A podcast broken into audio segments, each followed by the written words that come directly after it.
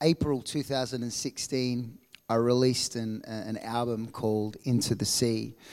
Um, and it's called Into the Sea because um, it's, uh, it's based on uh, the story of Jonah, where Jonah uh, threw himself into the sea in the middle of a storm.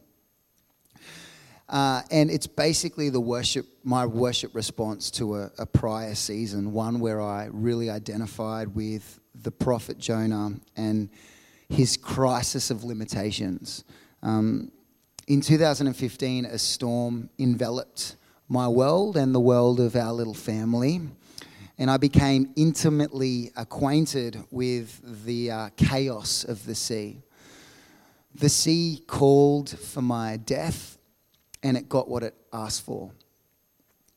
In the middle of this storm, uh, I had two choices the spectacle or the sea, distraction or depth, the facade or the painfully real. The storm came to reveal the facade, the spectacle, for what it truly is, which is an impostor the storm declares war on the facade and says this false self, this false reality is going to have to die, just like it did with the prophet Jonah. You see, God wants depth and not distraction. He wants the real me and not the facade. God wants the sea and not the spectacle. It's actually the real me that the Lord wants and it's the real me that the Lord loves. And I've got this ongoing choice between what is real and what I want to reveal, or what I want to be real, sorry. And this storm revealed both. Um, the story of Jonah became really important to me in this season because it guided me through uh, the hardest and most difficult time of my life. Most people know Jonah as the man who tried to run away from God and got eaten by a giant fish and was vomited out, and then went on to transform an entire pagan city. But before we dive into this story, I just want to give this little book some context. Um, in 2 Kings chapters 15 to 18, we read how the Assyrian army invaded Jonah's land, laid siege to it, and deported the people. Invading is what happens when uh, I take my army, march into another country, and take over it using uh, force and violence. Uh, laying siege is what happens when I surround a city with my army and cut off the city from its supply sources, like food and water, so that the people inside eventually starve to death or surrender. And deporting is what happens when you capture the people that you've been invading, uh, take them from their homes and families uh, to live far away uh, to become slaves to another group of people, to become another city, to another city. So the Assyrians uh, had been invading, laying siege, and deporting uh, the uh, Israel people of Israel, and they were Israel's enemies at this point in time. They made life hell for them. Uh, it was at this time, whilst the Assyrians were Israel's uh, very um, prominent enemies, um, that this story emerges about an Israelite named Jonah, whom God tells to take a message to Nineveh. And Nineveh was actually in Assyria. So this is very confronting for Jonah because God was pretty much sending him to journey into his greatest fear. So, Jonah 1, verse 3, it starts off by um, uh, talking about Jonah's response. So, Jonah, God tells Jonah to, to go to the city of Nineveh to give them this message. And Jonah, uh, it says this However, Jonah got up to flee to Tarshish from the Lord's presence. It's what some of us do, isn't it? When we're faced with fear, uh, we flee, we hide instead of facing up to reality. We see ourselves in Jonah's response, confronting our own fear and asking ourselves the question what am I hiding from? What am I running from? I also used to wonder about Tarshish. Like, why did Jonah get on a boat to Tarshish? What was it about Tarshish that was so appealing? But the point of this story isn't what Jonah was running to, it's what Jonah was running from. Healthy people run to things, but unhealthy people run from things. Jonah was running and hiding from his greatest fear, just like we have a tendency to do. Next verse, verse 4 Then the Lord hurled a violent wind on the sea, and such a violent storm arose on the sea that the ship threatened to break apart. The Lord sent a storm to thrust Jonah into a crisis of limitations. God has become this rock that will bring Jonah down into the depth of the sea. Richard Rohr says it's not a rock to bring Jonah down into evil, but a rock to bring him down into a larger freedom from his small self, which is not yet big enough to hold even a bit of infinity. Jonah's broken cistern is now being exposed. God seems quite okay to allow us to experience pain and grief and loss in one area of life, while He uses the experience to do a deeper work that ultimately brings about freedom, peace, and joy. The storm is the pain and the grief and the loss part. And just as it threatened to break, break apart the ship in this story, storms threaten to break apart relationships that are most important to us unless we humble ourselves and reflect. For reflection is where the power is. What am I running from? What am I afraid of? What did I do to get here? How responsible am I? God doesn't extract us from the storm, He empowers our reflection until the peace that we have on the inside ultimately calms the wind and the waves on the outside. Next verse, verse 5. Meanwhile, Jonah had gone down into the lowest parts of the vessel and had stretched out and fallen into a deep sleep. So Jonah's in the middle of this storm that threatens his very life, and he is down in the lowest part of the vessel asleep. What I see here is denial. Jonah isn't on deck with the other crew members facing reality. He's still hiding but more likely or probably in an unconscious way. Denial's powerful. You don't know that you're in it when you're in it. It isn't one of those things that you immediately kind of realize and wake up from either. It's got layers, and you wake up from denial in layers. Each time a layer unravels, there is a painful reality to confront, usually about yourself that you are hiding from before. So the captain finds Jonah asleep in the lowest part of the vessel, yells at him to wake up, and everyone in the crew casts lots to figure out who's to blame. And the lot falls on Jonah. We read from verses um, 11 to 12. So they said to him, What should we do to you to calm this sea that's against us? For this sea was getting worse and worse. He answered them, Pick me up and throw me into the sea so that it may quieten down for you. For I know that I'm to blame for this violent storm that is against you. The journey of depth begins right here where Jonah confronts reality and accepts his fate. Jonah says, I'm here because of my own actions, my own choices to hide, to run, and to remain in denial about what is driving me. I am responsible in the time that Jesus was crucified, it wasn't compulsory for people to carry their own cross to crucifixion. Those that did, however, did as a sign to the people that they had accepted their fate. Jesus voluntarily carries his own cross to crucifixion as a sign to the people around him that he accepts his fate.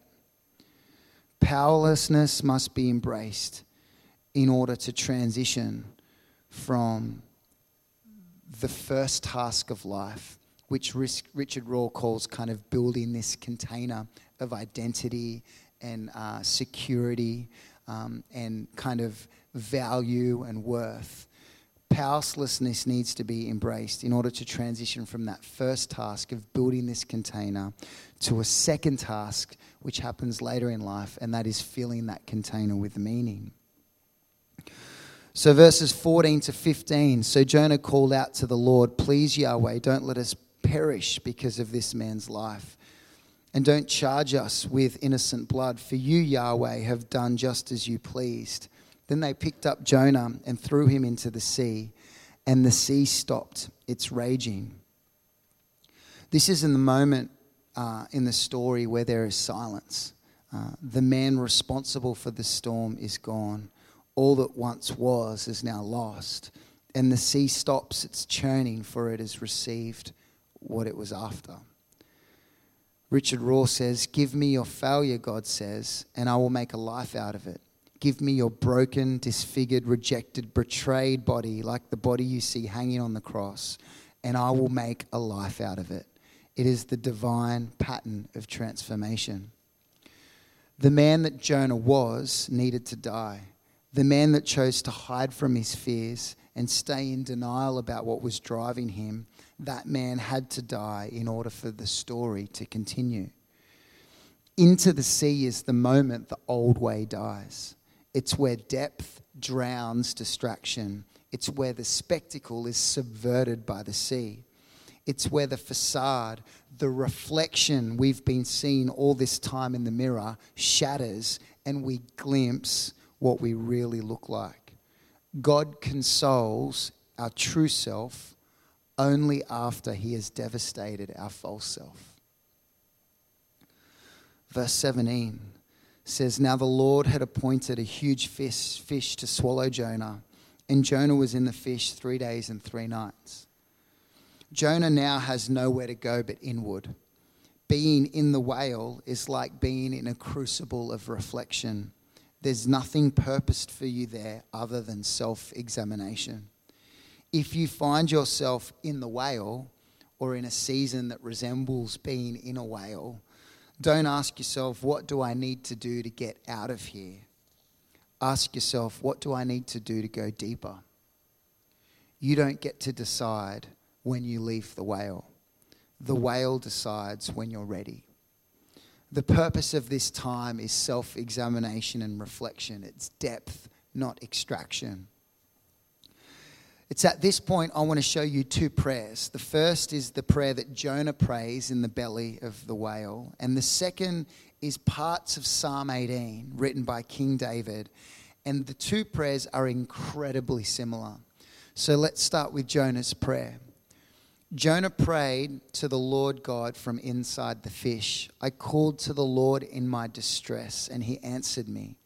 I cried out for help in the belly of Sheol. You heard my voice. You threw me into the depths, into the heart of the seas, and the current overcame me. All your breakers and your billows swept over me. But I said, I have been banished from your sight, yet I will look once more toward your holy temple. The waters engulfed me up to the neck.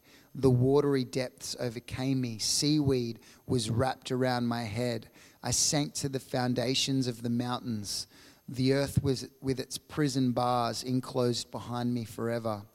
But you raised my life from the pit, Lord my God. As my life was fading away, I remembered Yahweh. My prayer came to you, to your holy temple. Those who cling to worthless idols forsake faithful love. But as for me, I will sacrifice to you with a voice of thanksgiving. I will fulfill what I have vowed salvation is from the Lord. That last verse that says salvation is from the Lord is actually the very middle of the book of Jonah. So there's an equal number of verses before that verse as there are after that verse. It's like it's the peak or apex of the mountain uh, or the, the apex of the story uh, Jonah finds his salvation in the sea. The only thing strong enough to move Jonah from the first half of this story to the second half is faith in the midst of suffering and failure, which is expressed here in his beautiful prayer inside the whale. Richard Rohr says, unless you somehow weep over your own phoniness, hypocrisy, and woundedness, you probably will not let go of the first half of life. The gift of tears helps you embrace the mystery of paradox, of that which can't be fixed, which can't be made right, which can't be controlled, which doesn't make sense. But if you don't allow this needed disappointment to well up within you, if you surround yourself with your orthodoxies and your certitudes and your belief that you're the best, frankly, you will stay in the first half of life forever and never fall into the great mercy. Many religious people never allow themselves to fall, while many sinners fall and rise again. Now, listen to the similar language found in Psalm 18. So, this is King David writing The ropes of death were wrapped around me, the torrents of destruction terrified me, the ropes of Sheol entangled me, the snares of death confronted me. I called to the Lord in my distress, I cried to my God for help. From his temple he heard my voice, and my cry reached him, uh, reached his ears. He reached down from heaven and took hold of me and pulled me out of deep waters. He rescued me from my powerful enemy and from those who hated me, for they were too strong for me. They confronted me in the day of my distress, but the Lord was my support. He brought me out to a spacious place. He rescued me because he delighted in me. In the message, Eugene Peterson paraphrased uh, a verse in Psalm 18 by saying, God rewrote the text of my life when I opened the book of my heart to his eyes. God rewrote the text of my life when I opened the book of my heart to his eyes.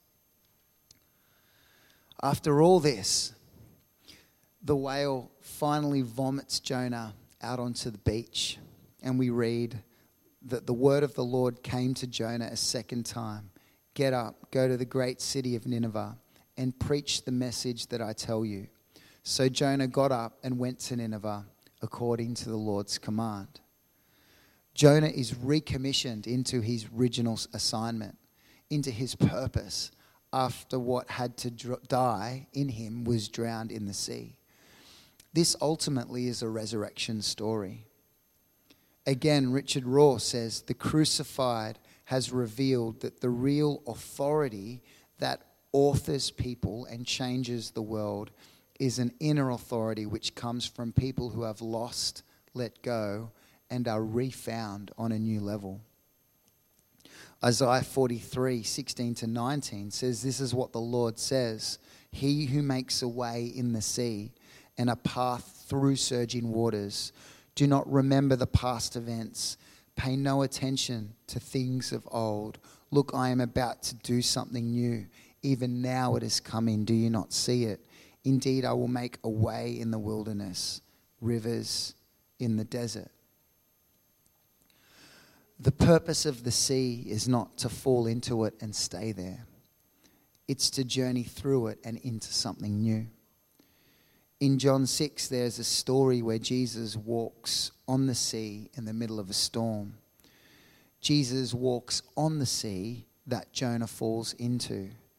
Jesus overcame that which overcomes us. Because of Jesus, we can expect and look forward to resurrection in John 4, Jesus is talking with a Samaritan woman, and he says that the Father is looking for worshippers who will worship him in spirit and in truth. Now, the word here for truth, the Greek word, actually means reality, uh, spirit and reality. I want to be a worshiper who worships from the Spirit. That is, from my spiritual gifts, from my anointing, but I also want to worship from reality. No secrets, nothing hidden, honest, vulnerable, transparent, and broken. God wants more than my giftedness, He wants my reality. So, my encouragement to you tonight from this beautiful poetic story in the middle of the Old Testament is this don't just give God what is gifted give God what is real. Don't just give people what is gifted, give people what is real. It's the real you that the Lord loves. It's the real you that the Lord wants. Perhaps it's the real you that your wife or your husband wants. Perhaps it's the real you that your kids want, your friends, your colleagues.